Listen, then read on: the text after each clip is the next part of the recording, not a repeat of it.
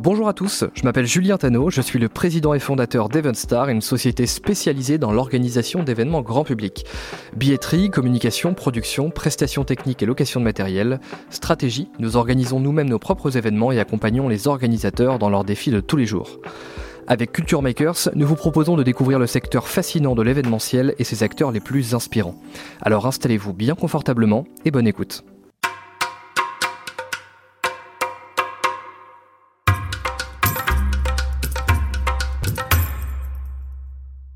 Nous voilà installés, ça y est. C'est parti pour Culture Makers. On va parler culture et événementiel dans ce podcast. Alors aujourd'hui, surtout culture, j'ai envie de dire, surtout musique. Et j'ai la chance de recevoir Laure. Salut. Et bonjour. Bon, trop content de t'avoir. Tu es musicienne professionnelle et en même temps... Alors, t'as remarqué que j'ai pas dit ton nom ? Oui. Parce que je sais pas le prononcer et je l'ai pas encore prononcé. Est-ce que tu peux me le dire, s'il te plaît ? Alors, c'est Jarosinski. Ok. Formidable. Eh bien, merci d'avoir accepté l'invitation. Je te laisse peut-être te présenter en quelques mots. Et puis, oui. et puis, c'est parti, quoi. Alors du coup je suis guitariste et pianiste, enfin pianiste à la base et on va dire j'ai évolué en tant que guitariste et ça fait à peu près 1 an et demi que je fais ça vraiment de façon professionnelle. Avant j'étais un peu comme tout le monde, galérée à trouver quoi faire de mon instrument à part jouer dans ma chambre. Mais ouais, et pour le moment l'évolution se passe très bien et donc voilà, c'est devenu mon métier. Génial, un rêve d'enfant, de leur enfant je suppose. Alors j'ai fait l'école de musique quand j'ai commencé le piano et on avait des cours de musique actuelle et c'est vraiment ça qui m'a donné le goût de jouer en groupe et de jouer sur scène et c'est là où je me suis dit mais en fait c'est ça que je veux faire. Génial. Alors est-ce qu'on peut rappeler ton âge quand même parce que ça se demande pas normalement mais t'es assez jeune donc je me permets. J'ai 25 ans, je vais avoir 26 ans le 8 septembre. Voilà. Ah, génial. Alors, ce qui est intéressant, on va expliquer déjà un peu comment on a commencé à échanger, parce que c'est assez sympa. Il y a quelques mois, je faisais des vidéos sur TikTok où j'avais un peu de temps et je parlais justement de ce secteur-là, notamment de culture, de festivals, etc. Et sur une vidéo, en fond, j'ai mis Porto de Worakls. Et t'as dû commenter la vidéo, je sais plus comment, et je t'avais dû t'envoyer un message derrière pour te dire putain c'est génial et tout, et tu m'avais dit je suis musicienne de cette formation là, oui. Et j'avais trouvé ça génial parce que c'était un titre que j'écoutais, que je connaissais moi, et donc en partie ton gros projet du moment c'est Worakls Orchestra. Exactement, le Worakls Orchestra, c'est le projet en fait qui m'a vraiment je dirais lancé dans tout ce qui est tournée pro quoi. Et je fais ça depuis août de l'année dernière, donc là c'est vraiment les 1 an. Ok. C'est un bel ensemble, c'est un super beau projet auquel vraiment je m'attendais pas parce que moi je viens du rock, du métal, donc plus ce genre de musique là et en fait quand on m'a proposé ce projet, je me suis dit électro, c'est pas trop mon délire quoi. Ouais. Et en fait, je suis allée écouter et puis ils m'ont parlé du projet avec un orchestre symphonique et tout et j'ai trouvé ça super cool. Trop bien. Et alors comment tu passes de je fais de la guitare ou je fais peut-être même d'autres instruments, tu vas nous en parler après. Je fais de la guitare entre guillemets chez moi à je me retrouve sur une tournée, on peut le dire, une tournée internationale de Worakls Orchestra, aller aux 4 coins, là tu pars ce soir encore pour quelques jours, super dates aux 4 coins de la France là, pour le coup, mais comment tu passes de ça à ça finalement en synthétique, après on va détailler hein, ouais. Alors, en fait, je suis pas arrivée dedans comme ça d'un coup. J'ai eu des plus petites expériences avant et tout, forcément. Mais c'est vraiment plus une préparation, je dirais, mentale, en fait, que musicale ou autre chose. Bon, là, forcément, il y a la musique derrière, mais c'est vraiment de se conditionner et de dire, là, je rentre dans un gros projet avec des gens qui font ça depuis des années, donc vraiment des pros, donc... Faut que je sois à niveau et c'est juste se dire je vais tout casser. C'est vraiment je trouve une question de confiance en soi avant tout en fait. Et en fait jouer des grosses scènes c'est pas ça tant qui est impressionnant. Ça l'est vraiment la première fois où tu dis mais en fait c'est plus un a priori. Qu'est-ce que je fais là ? Tu dis oh là là, tu regardes tu sais un peu par le rideau genre quand t'es sur le côté de la scène et tu dis oh là là mais il y a tellement de gens et tout ça va faire trop peur. Et en fait une fois que t'es sur scène les gens t'envoient tellement d'énergie. T'as plus envie de partir. Voilà exactement, t'as plus envie de partir et en fait tu vis le moment et c'est tout en fait. Mais c'est plus vraiment une préparation en amont mentale en se disant je vais y arriver, Voilà.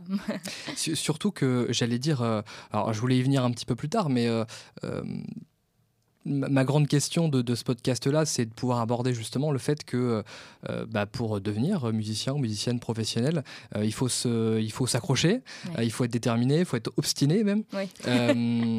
Et il faut un caractère peut-être un peu particulier, enfin il faut y aller quoi. Toi t'es un peu, t'es déterminé, ça il n'y a pas de doute là-dessus, mais tu m'avais dit que t'étais aussi sensible à des moments d'angoisse ou de stress, ouais. T'arrives à le vivre facilement, parce que quelqu'un qui est stressé, qui est angoissé, peut quand même faire ce taf-là, quoi, oui. Finalement. Oui, en fait, il suffit de faire beaucoup de travail sur soi, de bien ouais. s'entourer avec des professionnels, etc. Mais en fait, c'est comme tout. C'est, au départ, quand on se met dedans, c'est l'inconnu. Et donc forcément, si quelqu'un qui a des tendances anxieuses arrive dans un milieu comme ça, forcément, il se passe tout très vite et tout. Mais en fait, c'est vraiment une question d'adaptation et de comprendre comment ça fonctionne et donc du coup de pouvoir s'adapter. Et même si chaque tournée sera différente, etc., il y a quand même des choses qu'on peut, qu'on peut se garder en tête et se dire ça faisait peur, mais en fait, ça va pas tant que ça. Okay. C'est toujours de l'adaptation en fait et, ouais. Alors faisons rêver un peu les personnes qui nous écoutent pour symboliser un petit peu, parce que moi je me dis les gens n'ont pas forcément l'image. Devant combien de personnes t'as déjà joué? Alors, au max bien sûr. Au max je dirais quelque chose comme peut-être 10 000, 12 000. Donc déjà une belle jauge, on va pas se mentir. Ouais. Donc déjà c'est impressionnant. C'est aussi pour dire à quel point si jeune tu peux faire déjà 1000 choses dans ce secteur-là. T'as joué d'autres instruments avant la guitare? Oui, donc j'ai commencé par le piano pendant à peu près une dizaine d'années et j'ai fait de la clarinette aussi. Ah, sympa, bien. Donc c'est marrant en fait parce que j'ai commencé vraiment par le classique et je m'en suis éloignée. Au final, je suis retombée. Mais oui, c'est des instruments qui m'ont beaucoup plu. Le piano, j'en joue quand même un petit peu encore pour pas perdre, mais beaucoup moins qu'avant. La clarinette, j'en ai malheureusement plus à la maison. Mais du coup, c'est bien parce que ça me permet de pouvoir aussi parler aux musiciens de l'orchestre. Enfin, ils n'ont pas que fermé. Bien sûr, ouais. Mais évidemment, c'est au niveau des échanges, c'est cool, quoi. T'as une formation qui est purement les années solfège, tout ça, les clés de fa, les clés de sol, tout. Exactement. Et quand t'as appris la guitare, t'as appris avec ce fonctionnement-là ou pas du tout ? Pas du tout. Non, pas du tout. Ça m'a beaucoup aidé, par contre, parce que forcément, alors déjà d'avoir une oreille forgée, de savoir comment l'harmonie fonctionne, etc. Ça m'a aidé beaucoup. Après, c'est vrai que jouer sur une partition avec une guitare, c'est un autre travail. Plus guitare classique. Moi, je joue sur tablature quand j'ai besoin de déchiffrer des morceaux. C'est plus simple, mais ça m'a beaucoup aidé quand même. Ouais. Ok. Donc, t'as joué plusieurs instruments, dont la clarinette, on le rappellera.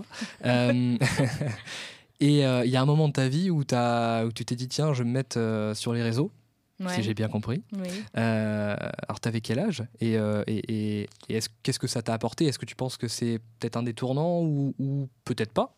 Dis-nous.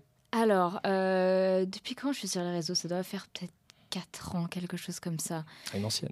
En fait, au départ, j'avais vraiment un compte privé où je postais quelques vidéos, etc. Et après, j'ai ouvert vraiment un compte dédié à la musique. Je crois que ça fait 4 ans, ouais. Et oui, forcément, ça m'a apporté de la visibilité parce que j'habite dans une petite ville et que rencontrer des musiciens, c'est pas toujours facile. Donc ça m'a fait rencontrer vraiment des personnes extraordinaires et ça m'a trouvé la tournée, comme par exemple Worakls. Et aussi, ça m'a donné une sorte de rigueur de... C'est pas que je devais rendre des comptes à des gens, mais moi, je me disais, là, par exemple, cette semaine, je veux poster genre 3 vidéos. Et du coup, ça m'obligeait vraiment à garder un rythme de travail pour apprendre les morceaux, etc. Et puis c'est un moyen de proximité aussi, parce que tu l'as dit, tu viens pas de Paris à la base. Et moi, j'ai souvent dans nos équipes une discussion. On a une branche de la boîte qui est basée à Paris maintenant, mais on a souvent une discussion qui est quand même de se dire... je ne sais pas si je dis malheureusement ou malheureusement, il y a une grosse centralisation du secteur culturel qui est à Paris, qui fait que si tu n'y es pas, ça peut compliquer un petit peu les choses. Et en fait, bah, tu montres aussi que... Alors, les réseaux, c'est un bon outil pour ça, mais tu montres que du coup, la proximité, elle est possible et que tu peux créer quelque chose à distance, même en habitant dans une petite ville en France, à droite, à gauche, et que c'est possible. Et ça, c'est fort. Tu as donc... développer les réseaux au fur et à mesure, tu as été hyper rigoureuse. Oui. Aujourd'hui, tu as quoi, un peu plus de 20 000 personnes qui te suivent ? 23 000. Chose, ouais. Génial, incroyable. Alors, c'est qui ? C'est des musiciens, c'est des... Il y a vraiment... Alors, je t'avoue que je ne saurais pas te dire exactement. Ah, voilà. Oui, en même temps, je dis ça comme s'il y avait un sondage précis. Mais globalement, il y a beaucoup de musiciens, alors soit de personnes qui jouent de la musique, soit de personnes qui vont à des concerts, tu vois. Mais après, j'ai aussi des personnes, beaucoup de domaines artistiques. Il y a beaucoup de personnes dans le tatouage. Okay. On revient à l'univers. Toujours, voilà, c'est ça, dans l'univers. Mais c'est très cool parce que je parle forcément avec beaucoup de gens différents. J'apprends énormément sur comment on joue de la musique au Brésil, par exemple. Sympa. Enfin, c'est vraiment top, j'adore. Ouais. Ok. Et donc tu côtoies beaucoup de gens de ce secteur-là. Moi, ce que j'ai trouvé intéressant aujourd'hui dans l'invitation, c'est que nous, avec Eventstar, on a l'habitude, si tu veux, de côtoyer une partie peut-être que tu côtoies moins, en tout cas c'est ce que tu m'avais dit la dernière fois, c'est-à-dire toute la partie organisation. Ouais. Je pense, alors là on parle de festival parce que au moment où on enregistre c'est l'été et que l'été c'est toujours la période des festivals, etc. Mais nous on côtoie beaucoup de gens qui sont liés à des festivals. Ça peut être, alors, chez nous, les services billetterie, com, voilà, tout ce qui est technique, admin, etc. Et toi t'es du coup plutôt côté artistique, donc c'est assez intéressant de faire le lien.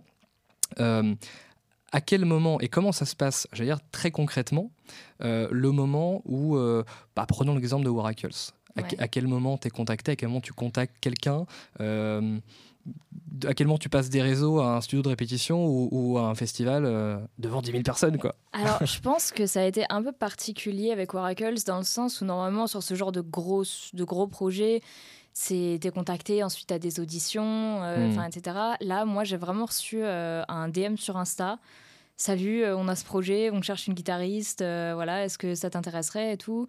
Donc, je suis allée un peu écouter ce qu'ils faisaient et tout. Je leur ai dit « Bah oui, c'est cool et tout. » Et donc, ensuite, c'est leur prod, un membre de la prod qui est tout le temps en relation avec nous pour tout ce qui est organisation, etc., qui, en gros, m'a envoyé tous les détails. Alors voilà, les répètes se passeraient ici.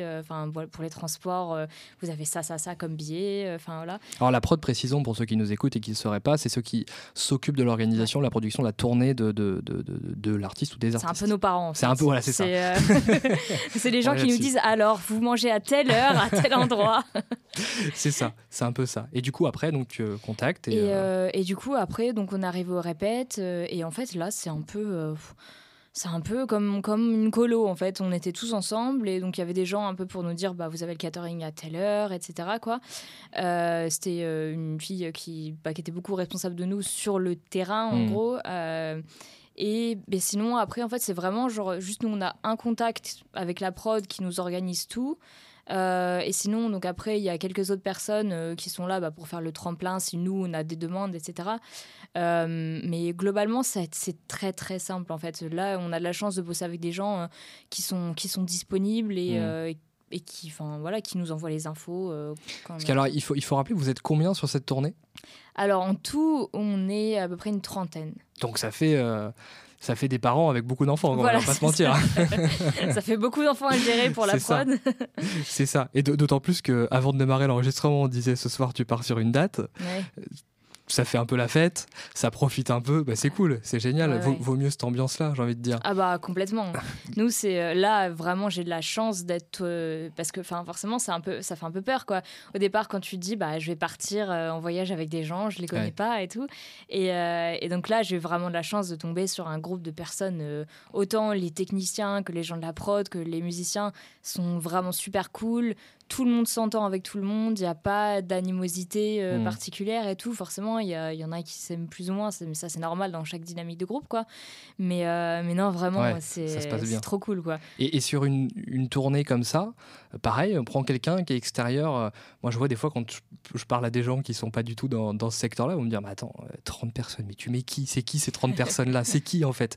Qui est derrière la prod d'une tournée, d'un live comme ça ? Alors, dans la prod, donc, t'as, nous, dans notre cas, donc, Kevin Worakls a ses managers. Donc, il y a des personnes qui sont chargées d'organiser tout ce qui est transport. En gros, bah, c'est la personne dont je parlais vraiment qui nous envoie nos billets, voilà, tout ce genre de trucs. Donc, après, il y a toujours une personne, une ou deux personnes avec nous, ça dépend, qui sont sur place avec nous pour répondre à toutes nos demandes. Enfin, pas dans le sens maintenant je veux un Kinder Bueno, amenez-le-moi. Si on a des questions, voilà. C'est tour manager ou directeur de tournée ou c'est... Voilà, c'est ça. Donc, on a soit un tour manager qui est avec nous sur des dates, soit une autre qui prend le relais quand il n'est pas là. Non, vraiment, il y a toujours quelqu'un. Et donc, sinon, après, tu as toutes les personnes qui s'occupent de l'administratif. On a tous nos techniciens, donc techniciens plateau, techniciens tout ce qui est front of house, donc lumière, son... je crois que c'est à peu près tout au niveau... Ce qui est déjà pas mal. Ouais, et après, tu as les... Et après, les musiciens. Et vu que c'est une formation... Alors, Worakls, s'il y en a qui ne connaissent pas, c'est une formation, je te demandais avant, j'allais dire plutôt électro-classique. Ouais, électro-orchestra. Ouais. Électro-orchestra. On pourrait dire électro-classique. Alors, je sais pas, j'avoue vraiment ce qu'est la différence, mais j'ai l'impression, j'ai plus entendu le terme électro-orchestra. Ok, on dira ça dans ce cas-là. Et alors, différence. T'as combien de personnes de fou. T'as combien de personnes sur... Enfin, t'as une partie qui est du coup classique. Toi, en guitare, tu te rapproches de... Moi, je suis vraiment un élément à part. Quoi. En fait, on a... alors, attends, je ne vais pas dire de bêtises. On a moins... On a à peu près 7 solistes, je crois. Ok. 1, 2, 3, 4, 5, 6... Ouais, 6 ou 7 solistes, comme ça. Donc, ont vraiment chacun leurs identités différentes. Okay. Donc, moi, c'est rock et métal. On a une chanteuse qui est un peu plus pop. Donc, après, on a Antonin qui est un violoncelliste, mais du coup, qui joue au violoncelle électrique. Donc, ça se démarre encore. On a Esther qui est au violon solo. On a Zolt qui est vraiment notre papa à tous, qui est lui qui a tout vécu, qui est à l'alto, et donc Kev qui est Kev quoi, Worakls. Et donc en fait et après donc il y a tout l'orchestre classique, ils sont une dizaine, un petit peu plus. Et en gros le but c'est, enfin ce que voulait Kevin d'après ce qu'il m'a dit, c'est d'avoir vraiment des personnalités différentes, des univers différents, à faire un gros mix de tout ça en fait. Et je me souviens, c'est aussi une anecdote qu'il aime bien raconter, qu'avant qu'on commence la tournée, je lui ai dit mais en fait, je m'habille comment ? Parce qu'on s'habille comment dans les concerts d'électro ? Moi, c'était pas mon univers, tu vois. Je me suis dit mais comment je vais arriver sur scène en fait ? Parce que tu sais, je me dis alors c'est soit tenue un peu festival, genre Coachella, soit je mets ce que je mets d'habitude sur scène, genre très noir, très avec des chaînes et tout. Et il m'a dit mais en fait justement, je veux que tu sois toi-même, et c'est ça qui apporte à l'ensemble en fait, c'est que chacun et sa personnalité. Et donc, il vous laisse libre à fond, ce qui est génial. Quoi. Ça, là-dessus, c'est vraiment top. Il est là pour nous dire qu'on fait de la merde, mais... c'est important. Mais au niveau expression musicale, il nous laisse... OK. Et faut quand même préciser que autant de musiciens sur scène, c'est assez rare quand même. Ouais. Là, on est sur une petite exception, dans le sens où il y a beaucoup de tournées en France, à l'international. Sur scène, il y a plutôt 4, 5, 6, 7 personnes. Ça commence déjà à être des belles formations. Donc là, autant, c'est une sacrée organisation aussi. On est sur une jolie prod quand même, on ne va pas se mentir. Oui. Alors, il y a un truc qui m'a marqué. J'aimerais aborder tellement de sujets, on ne pourra pas tout aborder aujourd'hui, mais y a un truc qui m'a marqué un peu, parce que j'ai fait mes petites recherches, évidemment. On s'est déjà vu, mais voilà, j'ai entre-temps pris le temps de regarder un petit peu tout ça. Je travaille un peu, écoute. Et j'ai vu que, je ne sais pas s'il faut le dire, tu as donné des cours d'anglais. Tu es encore sur Internet, Laure. Et tu as une approche quand même du monde anglophone qui est assez... tu as une certaine proximité du monde anglophone. Ouais. Est-ce que tu peux nous dire d'où ça vient ? Et tu parles couramment anglais, si je ne m'abuse. Oui. Voilà, c'est ça. D'où ça vient ? Dis-nous, parce que je vais en faire un lien après avec tout ce que tu fais aujourd'hui. Ok. Alors, d'où ça vient ? C'est... En fait... Déjà à l'école, au lycée et tout, j'adorais l'anglais, j'ai toujours adoré ça comme langue. Donc j'ai commencé à aller voir des concerts avec une amie très régulièrement et à suivre quelques groupes, etc. Et donc la première fois que je suis allée en Angleterre, ça devait être en 2015 ou 2016. Et je suis tombée vraiment amoureuse de ce pays. Donc j'étais allée à Londres particulièrement à ce moment-là, que à Londres. Donc vraiment amoureuse de la ville et de la mentalité des gens très très ouverts d'esprit et vraiment super cool et très artistique en fait. Il y avait de la musique à tous les coins de rue et donc au fur et à mesure du temps, j'y suis allée de plus en plus, je me suis fait des amis là-bas et tout.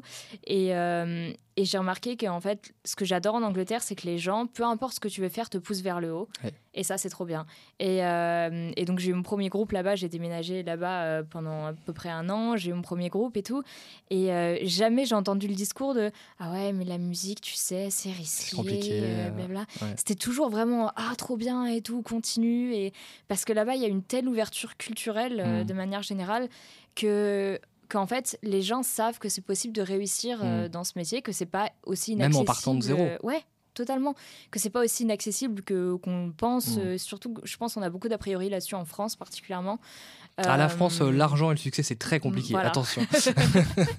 Et donc c'est pour ça que vraiment j'adore ce pays, j'adore la mentalité. Ouais. Et en fait, ça faisait très bien le lien avec ce que j'allais te dire, c'est justement le monde anglophone. Alors tu parlais de l'Angleterre, je pense à même au-delà, mais tout ce qui est pays anglophone, ils ont une approche complètement différente justement du succès, de la réussite, de l'évolution, etc. Ouais. Tu penses que c'est plus difficile de devenir musicien ou musicienne pro en France qu'à l'étranger? J'aurais tendance à dire oui. Ouais. Alors déjà, la langue, mine de rien. Ouais, ça t'ouvre quelques possibilités. La langue, ça joue beaucoup parce que... en tant que français, par exemple, tout ce qui est chanteur français, ici, il y en a très très peu qui sont exportés à l'étranger. Je pense Piaf, que ce soit sur Charles Aznavour. Johnny Hallyday aussi, je crois qu'il était pas mal écouté. Ouais, un petit peu, ouais. Mais dans tout ce qui est rap français, bon, les Américains aiment ça, mais je pense que voilà, c'est un peu pour le délire, ouais. Mais donc déjà, je pense la langue et surtout... C'était quoi la question déjà ? Écoute, bienvenue dans ce podcast. Alors. Non, je disais justement, est-ce que tu penses que c'est plus difficile de devenir musicien, musicienne pro ?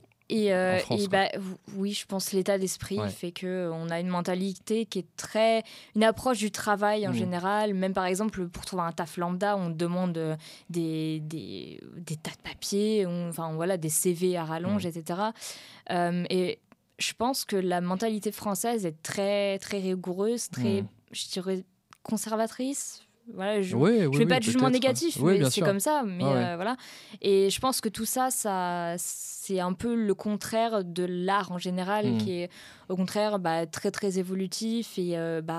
Il n'y a pas vraiment de barrière, on ne peut pas juger les qualités de... voilà. On a un peu de retard sur cette partie-là. Voilà, c'est ça. On va être gentil, mais oui, c'est ça, t'as raison. C'est un fonctionnement différent et la France est très bien pour ceux qui veulent faire d'autres métiers. Voilà. Mais c'est vrai que pour tout ce qui est artistique, je trouve qu'on a tendance à décourager les gens très facilement. Ouais. Parce que, peut-être parce que ce sont des métiers qui sont difficiles, même si ce n'est pas une raison, je suis très d'accord pour justement décourager. Ce sont des métiers qui sont assez difficiles, qui sont assez concentrés, ce que je disais tout à l'heure, qui sont très à Paris, etc. Ouais. Et ce n'est pas évident, il y en a qui le font, mais ce n'est pas évident de partir de... moi, je viens de Vendée, une petite ville, de partir et de se dire, allez, je vais aller à Paris et je vais bouger, puis je vais faire ci, puis je vais faire ça, dans le secteur culturel.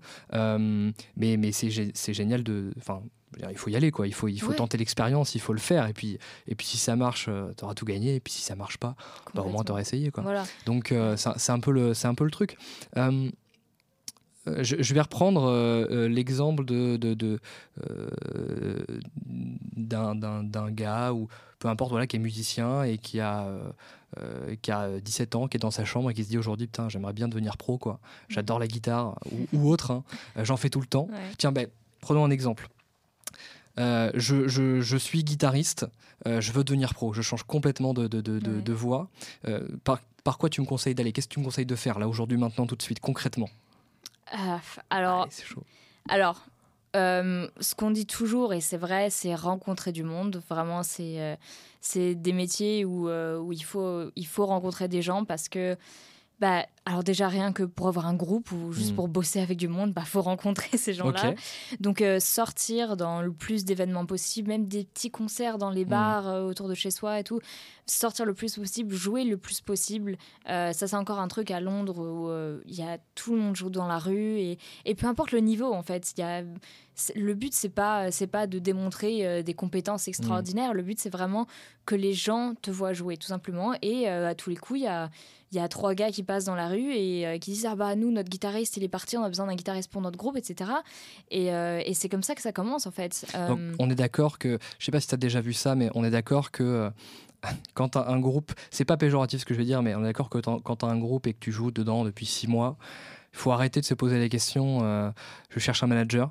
Oui. Tu as déjà dû le voir. Je dis ça parce que c'est super important de préciser que le manager n'est pas la clé de tous les problèmes et que la première solution, c'est vous, finalement. Oui, exactement. D'accord. Et en fait, si on part vraiment d'un groupe qui part de zéro, faut déjà...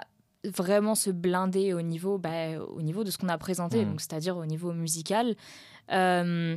Même si, encore une fois, le chanteur n'est pas une diva, etc., le but, c'est vraiment de montrer aux gens que vous voulez faire ce que vous voulez. Et par exemple, au fait de la musique, etc., trouver et jouer dans la rue, aller n'importe où, en fait. Mais juste... essayer d'avoir l'air un peu pro sur scène, donc ça c'est un exemple que je prends souvent, mais pas 5 canettes de bière sur les amplis. C'est bien répète, mais voilà. On s'arrête là. Ce genre de détails qui font mine de rien la différence. Si il y a toujours des gens qui auront l'œil, qui auront l'oreille et qui se diront ce groupe-là je l'ai vu, et après il y a un bouche à oreille qui se développe. Mais il faut toujours vraiment commencer par qu'est-ce qu'on a à présenter. Et c'est notre musique, c'est nous en tant que personne aussi, ça compte beaucoup. Avant d'aller démarcher maison de disques. Ouais, c'est ça. Là. Et puis il y a quand même un petit step entre je suis amateur, je suis semi-pro, je suis pro, mais qui est ultra important, et t'es revenu dessus, justement... la tenue, alors je vais dire au-delà de la tenue vestimentaire, mais ce qui se passe sur scène réellement, l'univers, l'identité, il y a une petite échelle à passer entre ce moment-là et le moment où je signe chez Universal ou Warner et puis je fais des tournées mondiales, quoi. Il y a un peu de travail entre les deux, on va pas se mentir. Et puis il faut vraiment... c'est difficile au début, mais il faut savoir ce qu'on veut et surtout ce qu'on veut pas. Parce qu'à partir du moment où on commence à démarcher tout ce qui est management, maison de disques, etc., si on n'est pas, alors déjà, si on n'est pas blindé d'avocats, etc., pour tout ce qui est contrat, et si surtout on ne sait pas où est-ce qu'on veut aller, on ne sait pas trop aussi, c'est une phase entre guillemets, voilà, et on peut vite se retrouver dans des problèmes qui auraient été évités si on s'était dit, écoute, on va aller jusqu'où on peut aller tout seul. Et il y a des gens qui arrivent à se produire dans des gros festivals sans management, juste en envoyant des démos qui sont très très bien faites, quoi. Mais c'est vraiment... ça part du produit en lui-même qui est de la musique pour moi. Ah bah c'est la base, on va dire quand même. C'est aussi pour ça, je dis quand tu dois te lever, tu dois être content de te lever. Donc en général, si tu le fais... Alors après, on va pas se mentir, quand t'es dans la musique, c'est parce que t'es passionné, t'as une vocation, t'as un truc qui te pousse à le faire. Alors on va continuer mon petit parcours. J'ai rencontré des gens, j'ai fait mes petits événements, j'ai un groupe et tout. On va parler concret. Au bout d'un moment, j'ai envie de vivre de la musique. Comment ça marche? J'ai un CDI, qu'est-ce que tu me proposes? je parle vraiment le plus concrètement possible, hein. T'as bien compris là où je voulais aller. Alors, au départ, tu auras besoin d'un CDI à côté. Très bonne réponse. Parce que, en fait, on est payé au cachet, donc c'est-à-dire que tu fais un concert, t'es payé, on va dire, les 300 € quand t'es 5, quoi. Et donc ce cachet-là, c'est si tu as de la chance, c'est des cachets, ce qu'on appelle déclarés, il va falloir que tu les gardes. Et si, par exemple, au bout d'une année, tu arrives à en avoir 42, donc c'est-à-dire que tu peux déclarer une intermittence. Donc c'est-à-dire que là, tu vas commencer à, pendant un an, recevoir de l'argent tous les mois, donc du gouvernement, bref, un peu en échange du travail que tu fais, parce qu'ils jugent qu'en gros, t'es assez legit, tu te produis assez pour être musicien, et donc ils te rémunèrent comme ça. Mais sinon, sans intermittence, c'est la galère. Faire les petits jobs du début, faut y aller à fond. Alors, faut préciser, un cachet, ça équivaut à 12 heures de travail officiel. officiellement, officieusement, en général tu fais plutôt 15. Oui, c'est ça. Non, plus voilà. Toutes les heures qu'il y a en amont où tu travailles pour oui, voilà, qui ne sont pas comptées. Mais en gros, ça équivaut à un cachet. Un cachet, c'est 12 heures de travail. Pour un artiste, pour un technicien, c'est un petit peu différent, c'est à l'heure. Et tu dois cumuler, je crois que c'est 507 heures dans l'année, quelque chose comme ça. Je ne sais pas si c'est la même chose, 42 cachets fois... Si, c'est pareil. 507, ouais. Donc en effet, comme tu as dit, tu dois cumuler. Puis au bout d'un moment, une fois que tu as prouvé quelque part... ça te génère l'intermittence et c'est là que tu commences à en vivre. Oui. Mais le parcours est long. Oui, le parcours c'est long et en fait c'est jamais acquis parce que tu l'as pendant un an et pendant cette année-là, faut quand même taffer pour l'avoir l'année d'après, etc. quoi. Mais c'est une bonne source de motivation aussi, j'ai envie de dire, pour te débrouiller à trouver des dates. Et c'est ça d'ailleurs le truc, tout le temps on entend on cherche des dates, on cherche des cachets, voilà, d'où l'expression vient, on cherche des cachets, c'est ça le truc, c'est je dois boucler mes 507 heures avant samedi soir, il m'en reste 10 à faire, 12 à faire, comment je fais quoi. C'est un peu ça le truc. Là on est au début du parcours entre guillemets, j'ai mon travail à côté, j'ai mon intermittence, enfin j'ai pas mon intermittence encore mais j'ai mon travail, je fais des cachets à droite à gauche, des petites dates. Et puis au bout d'un moment je chope mon truc, ça y est je l'ai, j'ai dépassé mon quota d'heures entre guillemets, donc je suis content, et puis je suis démarché par quelqu'un ou je vais démarcher quelqu'un, peu importe, une boîte de prod ou ça peut être un contact dans la rue qui vient vous dire je vous ai vu en concert hier, c'était génial. Le métier il s'arrête, enfin je veux dire ce soir tu vas rejoindre un bus pour partir en tournée, il y a eu un peu de travail avant. Oui. Il y a eu un petit... Alors comment ça se passe ? Qu'est-ce qui se passe ? T'as des répétitions ? C'est tu l'as dit tout à l'heure, tu rencontres d'abord une première fois le groupe, etc. T'as combien de temps de répétition pour une tournée ? Alors donc pour la première tournée, donc la première fois où on allait tous bosser ensemble, on a eu 2 fois une semaine de répète. Donc, 2 semaines en. C'est court. Pour apprendre tout ton répertoire ? Alors, donc, non, le répertoire, on l'avait travaillé avant. Ils nous avaient envoyé les morceaux avant. Ouais. Donc, en fait, le but des répètes, c'est vraiment de se caler tous ensemble. Kev, forcément, on fait des ajustements. Nous dit, ça joue le plus comme ça, comme ça. C'est vraiment un gros travail de mise ensemble, en fait. Tout ce qui est travail lumière, avec l'ingé lumière, etc. Déplacement sur scène. Mais c'est vrai que ça fait des grosses journées. On faisait du 8h ou 9h, 20h, quelque chose comme ça. Mais bon, ça reste. Je pense que c'était pas énorme par rapport à ce que ça peut être pour certaines tournées qui font des tournées des arènes ou ce genre de trucs où là c'est des grosses répètes vraiment intenses pendant longtemps quoi. Mais ouais, nous on a eu 2 fois 2 semaines et cette année, enfin là pour la tournée donc du coup des festivals, tournée d'été, on a eu je crois 3 jours. Ah ouais, donc c'est assez court, intense finalement. C'était trop court. Mais faut profiter quand même du coup pour dire ce qu'on disait tout à l'heure. T'as ton cachet, mais il faut le répéter avant. Il faut que t'aies de ton côté d'abord à prendre le répertoire, à l'intégrer quoi, à fond. Ouais. Et après, tu commences quoi. Ta tournée, elle est montée combien de temps avant ? Combien de temps avant tu sais que t'as des dates ? Alors pour cette année, j'étais déjà dans le roster, donc je l'ai su, je crois, en décembre. En gros, t'étais déjà dans le casting, t'étais déjà dans l'équipe, quoi. Ouais, voilà ça. Mais donc du coup, pour la première fois, il me semble que j'ai dû le savoir en avril ou mai, quelque chose comme ça. Okay. Pour les premières répètes, du coup, qui étaient en août. Ok. Et j'ai dû avoir les morceaux en juin, juillet, quelque chose comme ça. Okay. Donc j'ai eu un bon mois et demi de préparation, je pense, globalement, ce qui était beaucoup, mais à la fois pas beaucoup, que donc forcément on n'a pas que pression, ça déjà. Et en fait, la préparation d'un set comme ça, c'est pas juste apprendre les morceaux et les connaître, c'est aussi quand t'es guitariste, savoir bouger avec sa guitare, ce qui est aussi un autre travail, mine de rien, parce que jouer assis c'est facile, mais quand tu commences à jouer debout, tes repères sont différents et tout. Savoir un peu courir dans tous les sens avec ta guitare pour avoir de la présence scénique quoi. Moi ce que je faisais, alors je sais pas si beaucoup de gens font ça, mais en gros je répétais mes morceaux avec un fond sonore de stade, enfin genre de tu vois, de foule qui crie et tout, parce que alors j'avais jamais joué en ears avant, donc je connaissais pas vraiment le principe isolant des ears, et donc du coup en gros explique rapidement ce que c'est pour alors en gros des ears c'est comme des écouteurs qui sont reliés du coup à un petit boîtier qu'on a qui met des fréquences au niveau du plateau son sur scène, et en gros on a les retours de la musique dans nos écouteurs, et on peut choisir un peu ce qu'on veut, genre par exemple moi je peux mettre plus de guitare, plus de violon, etc. Mais c'est un peu perturbant ce que t'entends pas, voilà, le public, et c'est isolant en fait du reste du bruit, donc quand tu les mets t'entends plus rien autour de toi, et donc du coup je connaissais pas trop ce principe là parce que j'avais jamais joué avec, et donc pour moi je pensais que vraiment j'allais entendre tout le monde parce qu'on jouait dans des grosses salles, et je me dis mais ça va couvrir la musique et tout, et donc du coup je répétais avec ça pour être sûre de connaître tellement la musique que je pouvais, genre même si je l'entendais un tout petit peu je pouvais la suivre. Voilà. Alors que ça se passe pas complètement comme ça, non quoi. Mais c'est un bon tips parce que du coup ça t'entraîne à être calé quoi qu'il arrive en fait. Si jamais tu perds tes ears ou t'en perds une et t'as juste que les sides, donc les retours dans les enceintes qui marchent, ce genre de trucs quoi. Ah, c'est pour ça qu'on voit des vidéos des fois d'artistes qui retirent leur ears justement en disant gueulez, je vous entends pas. Ah, c'est incroyable ça. C'est ça le truc, et ça doit être dingue. C'est ce qui coupe d'ailleurs, c'est assez fou parce que du coup ça coupe en partie un peu le contact avec les publics. Bon, t'as pas trop le choix hein, sur des grosses.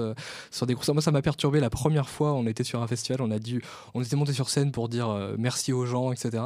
Et tu montes, et quand t'as 4000 personnes devant toi, nous c'était pendant un changement de plateau, donc en gros pour expliquer c'était entre deux artistes, on te fait monter sur scène et puis on te donne le micro, sauf que nous c'était là, on était de passage donc on n'avait pas de ears et les retours étaient coupés, du coup tu n'entends rien du tout, tu t'entends parler à peine, t'es dans une salle où ça gueule devant toi, panique à bord. Mais c'est sympa, donc on comprend bien l'utilité des ears quoi, et même des sides juste pour le un minimum quoi, oui, c'est ça, pour le principe quoi. Après je les enlève tout le temps, enfin donc il y a une chanson Adagio où on va sauter sur scène et tout, donc là je les enlève au moins une pour être dans l'ambiance, et sinon il y a certaines musiques où je les baisse aussi quand je sais que le public chante parce que c'est plus agréable au niveau connexion d'avoir le public. Mais c'est vrai qu'il y a plein de concerts où des gens m'ont dit j'ai crié ça tu m'as vu 4e rang. Vous étiez 3000 les c'est ça. c'est compliqué. Ensuite, t'as fait tes répétitions, t'as révisé ton répertoire, t'as fait tes premières répétitions avec le groupe. Vient le moment de la tournée, ça se passe comment ? Alors, on va parler sur une... Là, on va donner l'exemple de Worakls parce que c'est celui que tu connais, j'allais dire le mieux, et qui est le plus sympa à expliquer pour ceux qui nous écoutent, qui est le modèle de tournée parfaite avec le tourbus, bien le truc. Ça se passe comment Alors là, par exemple, ce soir, tu vas partir. C'est quoi le programme ? Alors, on va dire une journée typique en salle, parce qu'en festival, c'est toujours un peu différent. Donc, nous, on part à minuit. Donc, en général, suivant les dates, c'est minuit ou des horaires différents. C'est très loin. Genre là, on part à 23h, parce que Marseille, c'est très loin. Paris-Marseille, ça fait un petit bout, quoi. Donc, on prend le bus le soir. Donc, en général, on fait la fête jusqu'à tôt le matin, suivant l'heure à laquelle on arrive. Et ensuite, on dort dans le bus. Donc, on arrive le matin, on a souvent un petit-déj dans la salle. On prend le petit-déj. Après, en général, en fait, c'est le moment creux. Genre, on n'a pas grand-chose à faire jusqu'au soundcheck. Donc, si on est dans un endroit intéressant, on sort. Genre, on va un peu tourisme. Voilà, c'est ça. Visiter un peu ce qu'il y a. Sinon, on bosse. Si on a un peu de taf à faire, on bosse aux instruments. Voilà. Et donc, ensuite, on a le lunch, donc au catering, donc le restaurant de la salle, quoi. Après, on a donc les soundcheck, c'est-à-dire les balances, là où on teste si notre matériel marche bien, si on s'entend bien, donc dans nos ears. Voilà. Et donc, après, jusqu'au soir, pareil, on n'a pas grand-chose à faire. C'est donc vrai que le temps est un peu long sur les tournées parfois. Le temps est très long. Surtout sur les tournées en salle et surtout sur les tournées d'hiver, où tu passes ton temps à avoir froid ou une soirée d'hiver à Vesoul, je pense que ça doit être sympa. Ça peut être particulièrement long. Ouais. Et donc ensuite, on a le show, on a le dîner. Et le show, et ensuite après le show, on a souvent des petits after-shows, donc qui sont avec des gens qui sont invités, dans les salles et tout. Et ensuite, on reprend le bus plus ou moins longtemps après le show. En général, on a genre peut-être 2 heures de battement. Ça nous est arrivé d'avoir genre une demi-heure où on devait tout ranger très vite, pas le temps de prendre une douche, reprendre le bus et tout.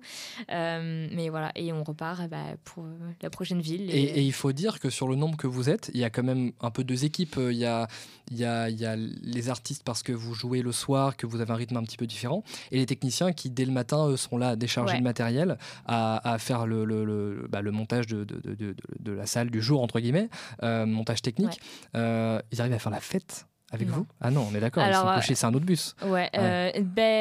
Oui et non. Alors en fait, on a 2 bus. On a principalement un bus fumeur et un bus non fumeur. Ouais. Donc... Putain, le technicien qui est dans le bus oh là là, l'enfer, s'il se trompe de bus et qu'il est avec les fêtards et qu'il s'est avec 4 heures. Alors en fait, en général, ils sont assez, je dirais pas fêtards, mais on a toujours un bus qui est un peu plus calme. Autant la dernière tournée, on avait un bus vraiment de déchaîné. Ouais, ok. Et on avait un 3e bus tech. Donc là, ils étaient au calme s'ils voulaient et tout. Là, on en a que 2, mais les 2 sont plus ou moins calmes dans le sens où c'est pas la débauche tous les soirs, quoi. Mais du coup, les techniciens bossent énormément de respect parce que ils commencent avant nous pour monter la scène. Ils sont tout le temps dans la salle parce qu'il y a tout le temps des trucs à régler, voilà. Et donc ils sont avec nous pour le soundcheck, etc. Et ils finissent après nous parce que ils ont le déchargement, en gros enlever le plateau, etc.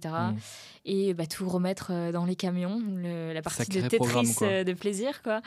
Voilà. Et on les aide quand on peut, comme on peut, quoi, parce que.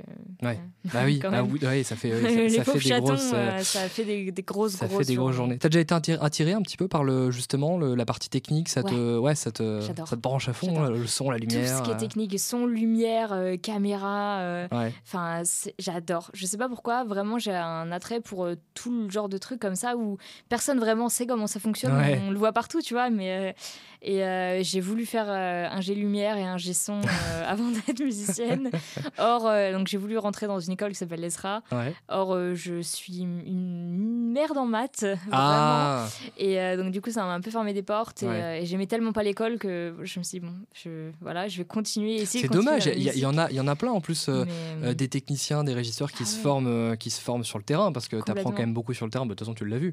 Mais et en plus avec Worakls vous avez la chance de faire des tournées en salle aussi. Et surtout vous avez des belles salles, on va pas se mentir.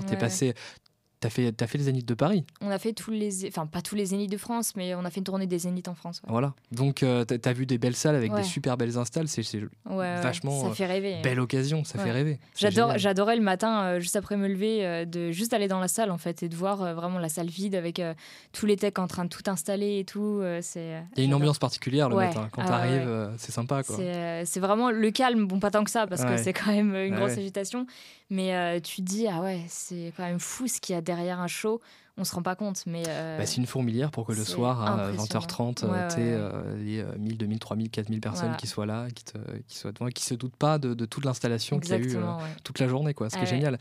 Et donc sur une tournée complètement différente, festival, rien à voir, ou finalement tu retrouves le même planning et juste tu t'ennuies moins l'après-midi parce que tu vas boire un verre au bar, quoi, c'est ça, voilà. Alors globalement c'est un peu le même déroulé de journée, c'est juste des horaires qui changent beaucoup, soit on peut avoir le soundcheck le matin, soit l'après-midi. C'est plus dépendant d'autres artistes aussi, du programme. Ça, en fait.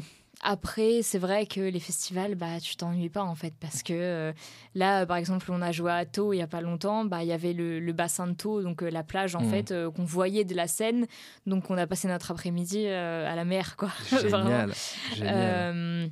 Donc c'est sûr que les tournées d'été, c'est 3 fois plus agréable dans ce sens-là. Mais c'est aussi difficile, je trouve, de se mettre dans la tête que t'es quand même là pour taffer, en fait. Quand tu sors de la plage et que t'as le soundcheck dans 25 minutes, tu dis oui, il faut jouer là. C'est donc, mon métier, je dois y aller. Donc il y a quand même un espèce d'atmosphère qui est très différente, mais qui est aussi un peu déconcertante dans le sens où tu dis c'est très cool, mais il faut que je bosse, quoi. Je peux pas me prendre 50 ginto au bar. Et non, parce que ça ne passera pas. Voilà. C'est ça le truc. Mais c'est une ambiance un peu tout autre, les festivals, c'est complètement différent. Si tu devais nous faire un résumé de la date que tu as faite, que tu estimes la plus belle date, celle où tu gardes le meilleur souvenir. Bruxelles. Ah ouais. C'était quoi? C'était une salle? Je ne me souviens plus le nom de la salle, mais c'était une énorme salle. Le Palais 12. Le Palais 12, ouais, Bruxelles. Ouais. Mais vraiment, j'ai jamais vu un public aussi enthousiaste. Ils criaient tellement fort, ils hurlaient tellement fort, ils chantaient tellement fort. Et c'était la première fois que je jouais en Belgique. Et vraiment, cette date, mais je veux rejouer en Belgique. Ah ouais. Et donc meilleur public en même temps que meilleure date, quoi, finalement. Ouais. Alors j'avoue que j'ai pas trop de souvenirs du reste de la journée et tout, parce que ça devait être un peu comme tout, quoi. Mais au niveau date incroyable, c'était ça, quoi. Et au niveau journée, le Caire forcément, parce que voilà, aller en Égypte, c'est une grosse chance qu'on a eue, et on a pu voir les pyramides et tout, et c'était génial. Voilà. C'est pour préciser aussi, c'est que il y a un petit truc sympa, c'est que tu as fait une tournée internationale aussi. Ouais. Tu t'es pas arrêté aux frontières de la France, et tu as pas mal voyagé. Oui. C'est fini ou non? Ou il va y avoir d'autres dates à l'étranger? Alors non, là pour cette tournée-là, on va faire Prague et Budapest à l'étranger, et on fait Zurich, des pays frontaliers, mais je crois que le plus loin on va aller, ça va être Prague ou Budapest. Ok. Mais ouais, la tournée dernière, on a fait la Géorgie, c'était particulier. Et le Caire, qui était incroyable. Incroyable, ouais. Oui. Tu m'étonnes. Du coup, là, évidemment pas de bus, donc on est sur un modèle un peu différent, et toujours aussi fatigant, quoi. Toujours aussi fatigant, voire encore plus fatigant, parce qu'en fait, c'est ça qu'on se rend pas compte, genre. Moi, quand j'ai vu l'hôtel qu'on nous avait réservé, je me suis dit, mais c'est pas possible, genre on n'a pas. Enfin, pourquoi on nous réserve des hôtels comme ça, de fous malades, en fait. Et en fait, il se trouve qu'on y a passé une nuit, même pas une nuit d'ailleurs, en fait. Ou peut-être une nuit, un truc comme ça, mais en gros, on est arrivé l'après-midi, on a fait le soundcheck le soir, si, on a passé une nuit, et le lendemain, on avait le show, donc on a passé tout le temps à la salle. Et on a pris l'avion à 4h, 5h du matin après le show, quelque chose comme ça. Ouais, donc pas beaucoup de repos, finalement. Et c'est ça aussi que je voulais souligner, c'est qu'on dit souvent que les rockstars, blabla, ils ont un train de vie incroyable, les paillettes, les hôtels de fous. Mais en fait, il faut voir qu'ils y passent quasiment jamais de temps, et qu'en fait, ils méritent ce confort-là, parce que c'est un style de vie qui est tellement éreintant. Et surtout, à leur niveau, moi, déjà, je trouve ça fatigant, mais quand on est sur des tournées qui sont genre 9 mois sur 12 dans l'année, il faut se dire que vraiment, ils méritent ce confort-là. Parce que... Et il faut préciser qu'en général, un promoteur, un diffuseur, ou quand un lieu accueille, ou un festival accueille des artistes, ils reçoivent en général, on en a déjà parlé ensemble, ils reçoivent en général une fiche technique et un rider. Et dans le rider d'accueil, tu retrouves tous les éléments, notamment qui sont liés à l'accueil du ou des artistes, notamment les conditions pour le transport, quand c'est pas inclus, pour l'hôtel, pour la partie restauration, pour tous les petits à côté qu'il faut prévoir.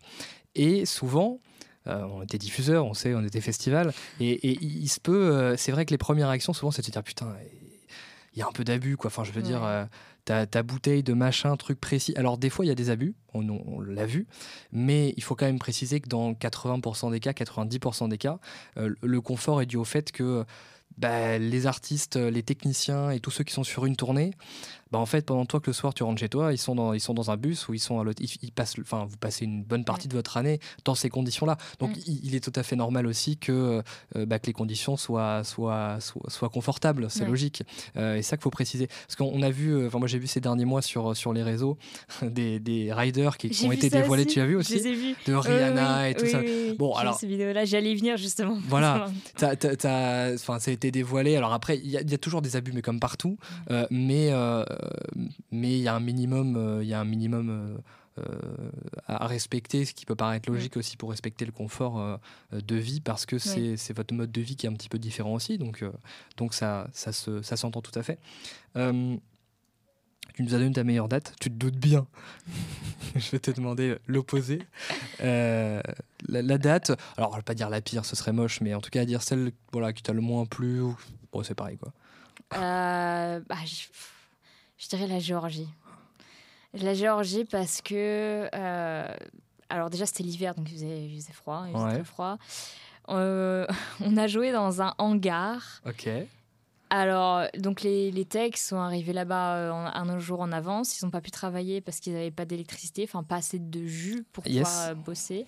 Sympa. Ils refaisaient des murs, ils rebouchaient les trous dans les murs pendant qu'on faisait le soundcheck. Okay. Donc, quand on jouait, t'entendais le bâtiment grincer. Ah ouais. Avec les subs, tu sais, genre les enceintes de basse, en gros. T'entendais des. Genre, tu vois, des. T'étais à fond dans les travaux, voilà. Et en même temps, sympa. Et c'était un festival ? Non, c'était une salle, c'était un festival, un festival d'hiver, quoi. Ok. Mais c'était vraiment des très très longues journées où on nous disait, soyez là à 11h, et en fait, il se passait rien jusqu'à 16h. Parce qu'il n'y avait pas de matériel technique. On leur demandait ça, ils ne nous l'apportaient jamais. Enfin, bref, c'est dur de juger comme ça une date et un endroit où on a joué, parce que tu dis, il y a toujours des gens qui font leur mieux derrière, en fait. Mais il faut dire ce qu'il y a aussi. Il y a des endroits super et des endroits un peu moins cool. Et c'était un peu déconcertant. C'est différent. En fait, c'est toujours relié à la culture, quoi. Et c'est toujours comme ça où tu te dis, il y a des cultures où, par exemple, tu vas leur demander quelque chose. C'est pas genre tout de suite, on va te l'apporter, ils te l'apportent, tu vois. C'est comme ça, en fait. Et ça fait partie de l'adaptation des tournées, quoi. Tout peut pas être à 100% comme tu le veux à chaque fois, quoi. C'est logique. Sinon, ce serait pas drôle. Ouais, exactement. Quand tu as commencé à faire une tournée, une deuxième, etc., que tu as fait pas mal de dates au bout d'un moment, tu as rencontré pas mal de monde, ce que tu disais, c'est hyper important. Ouais. Des artistes, des techniciens, plein de gens du secteur de la culture. Est-ce qu'il y a un métier, on parlait de la technique tout à l'heure, est-ce qu'il y a un métier particulièrement qui t'a marqué, qui n'est pas le tien, mais qui t'a marqué où tu te dis, c'est peut-être un truc que j'aurais aimé faire? Ingé lumière. Vraiment. Ok. C'est forcément, je savais de quoi il s'agissait avant, mais du coup, notre ingé lumière nous avait fait une démonstration. Je sais plus sur quelle ville c'était, mais en gros, il nous avait dit, voilà comment ça marche une console et tout, essayez et tout. Et j'étais là, mais c'est trop cool en fait. Et contrôle tout. Ouais. Et la façon dont tu peux faire tout un show en fait. C'est-à-dire qu'un show, t'enlèves la lumière, c'est il y a 3 formes de spectacle, quoi. Et c'est vraiment quelque chose que j'adore. Enfin, j'adore l'image en général, j'adore tout ce qui est photo, vidéo, etc. Donc forcément, la lumière, c'est un gros rôle dedans. Mais ouais, c'est un truc que j'adore. Et tu m'avais parlé rapidement aussi du fait que le management, c'était un truc qui te parlait de plus en plus. Tu t'es formé un petit peu, ou tu avais commencé, je sais pas, tu avais regardé un petit peu comment ça... J'avais commencé une école à Vienne, dans le management. Ah, parce que tu as eu aussi une autre vie à Vienne, faut se dire. Tu as habité là-bas ? Oui, j'habitais là-bas, ouais. Et du coup, voilà, donc tu avais un intérêt... Ouais, c'est toujours le côté très business de la musique, enfin business... Voilà, vraiment organisationnel, oui, business, on va dire ça comme ça. Ouais, hein. C'est ça. Qui m'a toujours beaucoup intéressée parce que c'est quelque chose que les gens sous-estiment très souvent, en fait. Et il y a très, très peu de... Enfin, voilà, il y a très, très peu de connaissances du grand public de ce genre de métier. Et moi, ça m'intéresse vachement de pouvoir... Enfin, quand j'entends un artiste, par exemple, je me dis, lui, il a vraiment du potentiel... Mais tu vois, c'est des artistes qui vont pas savoir comment se vendre, qui vont faire des erreurs de com, etc. Où je me dis, toi, en fait, on te mettrait dans les mains de quelqu'un, justement, dont son taf, c'est de te mettre en avant, quoi. En gros, de trouver des dates, de s'occuper de tout ce qui est pas musical. Et tu pourrais faire tu vois, quelque chose d'incroyable, quoi. Et c'est vraiment ça qui m'avait motivée en voyant des groupes comme ça. Où je me suis dit, il y a tellement de potentiel, mais ils font des grosses erreurs en se vendant, quoi, que c'est dommage. Parce que t'as le côté artiste, t'as la en fait, c'est que, comme tu dis, t'as raison, la musique, la culture en général, ça reste un métier, il y a un vrai écosystème autour de ça, et qui dit métier, faut pas se mentir, qui dit métier dit à un moment, il faut en vivre, et qui dit faut en vivre, dit argent, et qui dit argent, dit à un moment, faut être carré, enfin, il y a des règles, c'est un secteur comme un autre, dans lequel il y a énormément de métiers, il y a un écosystème qui est hyper important. Là, aujourd'hui, on parle de musique et c'est même plutôt cool. Je suis hyper content de commencer par la musique parce que ça me touche aussi. Mais il y a, voilà, dans ce podcast, il est lié à l'événementiel aussi, mais dans la musique même, il y a tellement de métiers, il y a tellement de choses qui se passent et il y a une grosse part du business parce qu'au bout d'un moment, il faut y aller. T'as aujourd'hui d'autres projets, d'autres choses qui vont se passer. Est-ce que ça t'a apporté autant que ce que tu pensais, Worakls ? Et est-ce que c'est un énorme tremplin ou est-ce que tu t'attendais à mieux ou comment tu vois les prochains mois, les prochaines années ? C'est un gros tremplin forcément parce que ça m'a fait rencontrer beaucoup de monde et donc voilà, il y a beaucoup de choses qui en découlent. Donc là, j'ai potentiellement un autre projet pour la fin de l'année. Je ne vais pas en dire trop jusqu'à ce que ça se passe. Mais voilà. Après, ça ne m'a pas refait ma carrière non plus. C'est pas, il ne faut pas croire que voilà, parce que tu as une tournée, ça y est, tu es déjà faire tous les stades du monde. Exactement. Ce n'est pas parce que tu fais des zéniths que d'un coup, tout le monde va t'approcher. Tu vas avoir 50 contrats de marque. C'est vraiment... surtout, en fait... dans ce cadre-là, dans le sens où, quand on parle du Worakls Orchestra, c'est en fait vraiment Worakls d'abord, et donc ensuite à l'orchestra. Et certes, c'est une entité, mais par exemple, tout ce qui est presse, etc., la personne qui va les intéresser, c'est Kevin, forcément, puisque c'est le leader du projet, puisque c'est la personne, la tête en fait du projet, quoi, la personne connue d'entre nous. Donc oui, ça m'a ouvert des portes. Mais non, ça m'a pas... je suis pas attaquée d'emails tous les jours de production, de labels qui veulent me signer, voilà. Parce que c'est pas le but non plus, en fait. Lui, il est pas là pour me faire ma carrière, voilà, donc c'est... T'avances quand même de ton côté, tu continues à avancer. Exactement. C'est important de pas se laisser dire que ça y est, c'est bon, tout est OK, parfait, quoi. Non, faut toujours savoir que dans la musique, quasiment tout est éphémère et... Et c'est rare d'avoir vraiment, à moins d'avoir trouvé le groupe avec qui tu vas évoluer. Mais en général, tu vas un peu bouger de groupe en groupe, de projet en projet. Et c'est aussi ça qui est un peu dur parce que, mine de rien, tu t'attaches aux gens avec qui tu travailles. Tu sais qu'à un moment, potentiellement, tu vas plus travailler avec eux. Quoi. Donc, Et alors là, tout à l'heure, on a parlé du régime d'intermittent qui permet d'encaisser entre guillemets des cachets, de pouvoir vivre de la musique à terme. Il y a à ton avis, des solutions un peu annexes. Par exemple, toi qui es suivi sur les réseaux, est-ce que tu peux considérer que, par exemple, je sais pas, tu peux aller chercher des partenariats avec des marques qui vont te permettre de gagner de l'argent? Alors, gagner de l'argent ou peut-être, je sais pas, du matériel ou en tout cas des choses qui vont te permettre d'avancer, ou est-ce que même pas, en fait, c'est vraiment un plus et c'est pas du tout une source de revenus pour toi qui te permet de vivre de la musique ? Alors si, j'ai fait quelques partenariats avec quelques marques, alors pas rémunérées, mais du coup, j'ai eu des produits gratuitement. Après, je pourrais en avoir plus, je pense, si je faisais l'effort d'aller démarcher certaines marques avec qui je veux bosser. Là, pour le moment, c'est pas quelque chose qui m'intéresse particulièrement parce que je suis vraiment plus focus sur le fait de jouer live, de jouer en général, plus que de faire de l'influence sur les réseaux. Mais c'est vrai que c'est une branche... Alors, c'est, je dirais, un deuxième métier, en fait, parce que ça prend énormément de temps. Tout comme la musique, en fait, il faut tout faire quand tu veux te lancer un peu plus dans le côté influenceur de la musique. Tu capitalises sur toi-même, finalement. Voilà, c'est ça. Donc, il faut passer du temps à chercher des marques avec qui travailler, à faire du contenu pour ces marques-là, etc. Et là, tu peux... Oui, forcément, il y a de l'argent à se faire là-dessus. Après... Il y a aussi tout ce qui est, par exemple, Patreon, où une fois que tu as une communauté sur les réseaux, tu peux proposer des abonnements comme ça en échange de, de tablatures pour les guitaristes ou de vidéos de leçons, de cours, ce genre de choses. Ce sont des choix, mais tout ne s'arrête pas forcément qu'à un concert. Et d'ailleurs, par rapport à ça, tu pourrais faire le choix aussi de te diriger plus vers du studio, parce que, en gros, c'est ça, les deux gros, tu me dis si je dis une bêtise, mais les deux grosses branches, entre guillemets, aussi pour un musicien ou une musicienne, c'est le live et le studio. Toi, tu as fait le choix du live.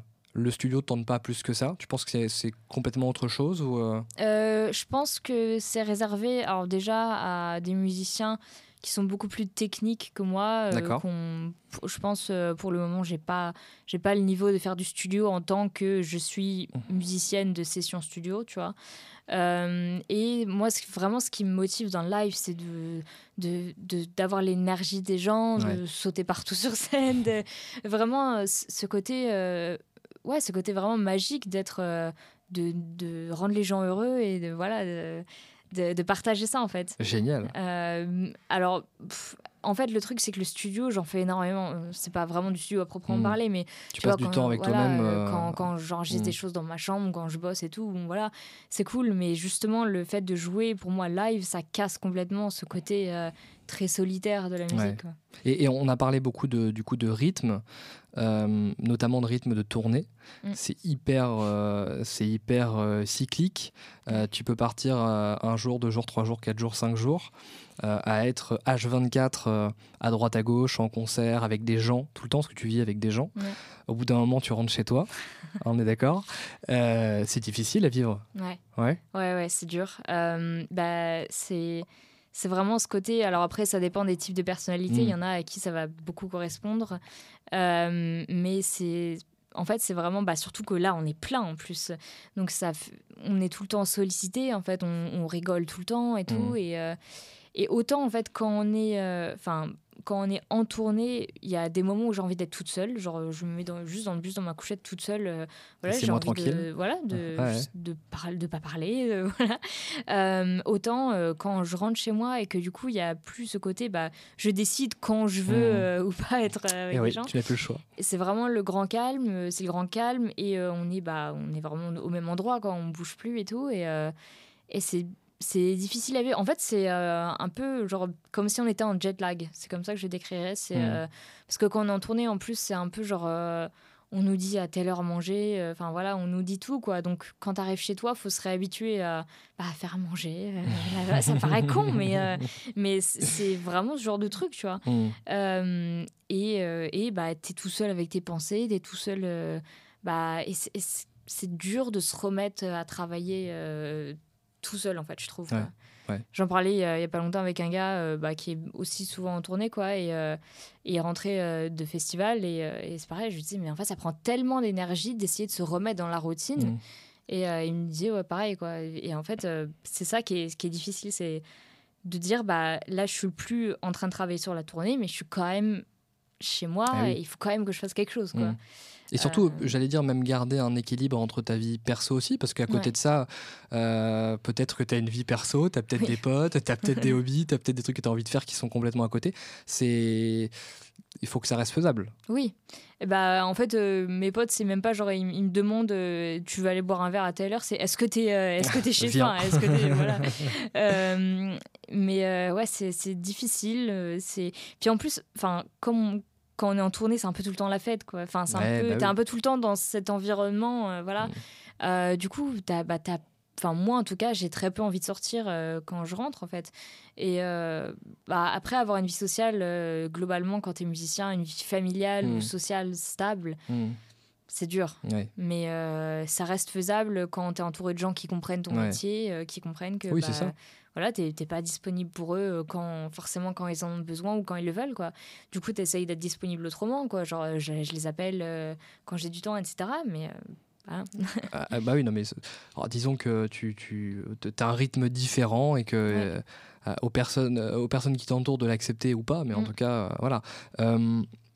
Et tu dois faire ce métier dans 20 ans, 30 ans, 40 ans. Ah oui. Toujours dans la musique. Ah ouais. C'est... Alors, je peux pas dire, ça se trouve, je vais changer, mais là, c'est vraiment toute ma vie, quoi. C'est vraiment tout ce qui me motive. Ça, c'est plus qu'une passion, quoi. Là, par exemple, j'avais 2 semaines off. Ça m'a tellement manqué, juste l'énergie d'être... C'est un peu une drogue. Ouais, complètement. Ça devient une addiction, forcément. Ouais. Parce que forcément, il y a tellement de dopamine quand on est entouré de gens, quand on est sur scène, le stress, etc. Tout ça, c'est même le cerveau. Je pense que physiquement, ça doit être un peu comme une addiction, au final. Ouais. Mais ouais, non, c'est vraiment ce que je veux faire de ma vie. Ok. On a parlé rapidement... du monde de tes influences très rapidement. Tu as des artistes que tu affectionnes particulièrement, juste pour le fun. On a envie de savoir un petit peu des artistes vraiment que tu suis. Alors, il y a Alestorm avec un H, parce qu'il y a Alestorm sans le H, et qui vraiment a été un des premiers groupes que j'ai énormément affectionné et qui m'a qui m'a donné, je dirais, la motivation, enfin, qui m'a prouvé que je pouvais faire ça vraiment comme métier, quoi. Parce que la chanteuse et guitariste, c'était une femme et elle a vraiment tellement d'énergie, de présence scénique, elle a peur de rien et elle est vraiment dans la promotion de vous pouvez le faire si vous avez envie de le faire et tout. Et donc c'est un des premiers groupes qui m'a vraiment donné envie de faire ce métier. Après, il y a The Pretty Reckless, aussi un groupe avec une femme au chant. Il y a tout ce qui est à Prevail, des groupes un peu plus industriels, Nine Inch Nails. J'ai des horizons assez larges aussi dans la techno, Mélens. Ah, cool, trop bien. Astrix. Ouais. Génial, que de bons choix. Ok, trop cool. D'ailleurs, je vais la voir bientôt. C'est vrai ? Ouais. Ah, ouais. Génial. Et ton... Là, je peux te mettre à n'importe quelle période, à n'importe quelle époque, avec n'importe qui sur scène. Tu choisis qui, où ? Ah ouais. Je choisirais les années début 90 avec les Guns. Ah ouais, pas mal, bon choix. Vraiment très bon choix. L'ambiance de la débauche, la fête, le côté vraiment, on joue de la musique et on s'en fout. C'est, ouais. Ok, trop cool. Ça fait un peu plus d'une heure, je crois qu'on discute. Il y a plein de choses, il y a tellement de choses à aborder, c'est super intéressant. Qu'est-ce que tu pourrais dire un peu en conclusion, si tu avais un petit message à faire passer à toi de il y a 10 ans ou 15 ans, tu dirais quoi ? Ça pourrait être très cliché, mais juste... Enfin, persévère et ça va payer quoi qu'il arrive, en fait. Ouais. Parce que quand on est dans le moment présent, en train de bosser, etc., c'est très dur de se projeter et de se dire que le travail que je suis en train de faire maintenant, il va payer plus tard, en fait, parce qu'on n'a aucune garantie, au final, que ça va payer. Mais il faut savoir que pendant que toi, tu es en train de bosser, il y a peut-être quelqu'un d'autre qui a le même rêve, mais qui est aux Bahamas en train de jouer dans l'eau, quoi. Et au final, c'est ça qui fera la différence. Et que vraiment, le travail, c'est...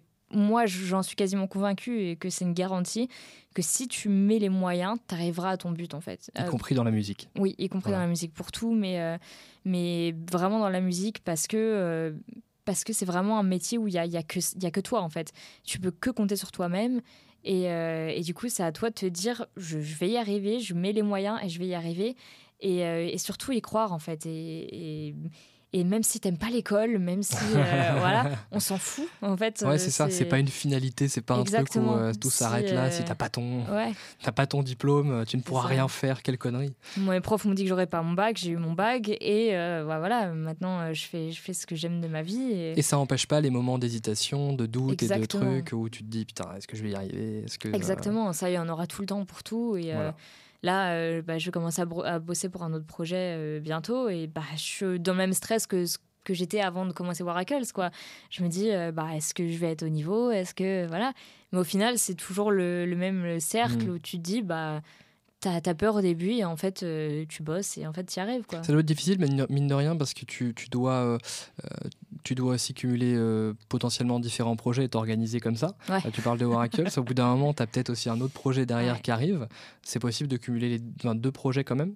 Alors, deux projets comme Worakls, je dirais c'est impossible parce que tu auras toujours un moment où tu auras deux dates qui vont clasher ensemble et en fait, sur ce genre de tournée, tu as des contrats t'as pas le choix. Où en général, tu as des contrats qui disent on n'a pas l'exclusivité. Alors, tu peux avoir des contrats d'exclusivité, mais des contrats qui disent on a la priorité sur toi, par exemple. Et sauf que si tu as deux contrats comme ça... Ça passe pas. Tu vas engueuler à un moment, ça marche pas. C'est pas possible. Donc je dirais deux projets de cette taille-là, non. Mais là, en fait, je vais être remplaçante sur une tournée. Ok. Donc c'est vrai et ça tombe vraiment pendant le moment où on est off avec Worakls. C'est très bien. Les étoiles sont alignées. Génial. Mais non, c'est très très dur de cumuler deux gros trucs et c'est dommage parce que c'est les projets qui rapportent de l'argent. Oui. Parce que bosser à côté, avoir des petits concerts à droite à gauche. On sait bien, mais c'est pas difficile. De sa cuvie, quoi. Ah oui, forcément. Trop cool. Bon, et écoute, qu'est-ce qu'on peut te souhaiter ? Plein de dates, plein de cachets. Alors oui, on va être honnête. Voilà. Oui, juste vraiment de... de continuer à être dans cette ascension-là, on va dire, quoi. Trop cool. On peut te suivre sur les réseaux ? Oui, alors du coup, je suis sur Instagram, TikTok et YouTube, @Laure Jarosinski, donc L-O-R-E, voilà. Trop cool. Eh bien, allez-y, foncez. Merci beaucoup pour le temps que tu nous as accordé aujourd'hui. C'était trop cool. Merci à toi. Nous, on se retrouve sur Culture Makers, sur tous les réseaux également. On arrive, on est là. On va continuer à parler de culture et d'événementiel. Il y a tellement de choses à aborder, il y a tellement de choses à dire. Je suis ravi de t'avoir accueilli. On se retrouve très bientôt. Salut. Salut.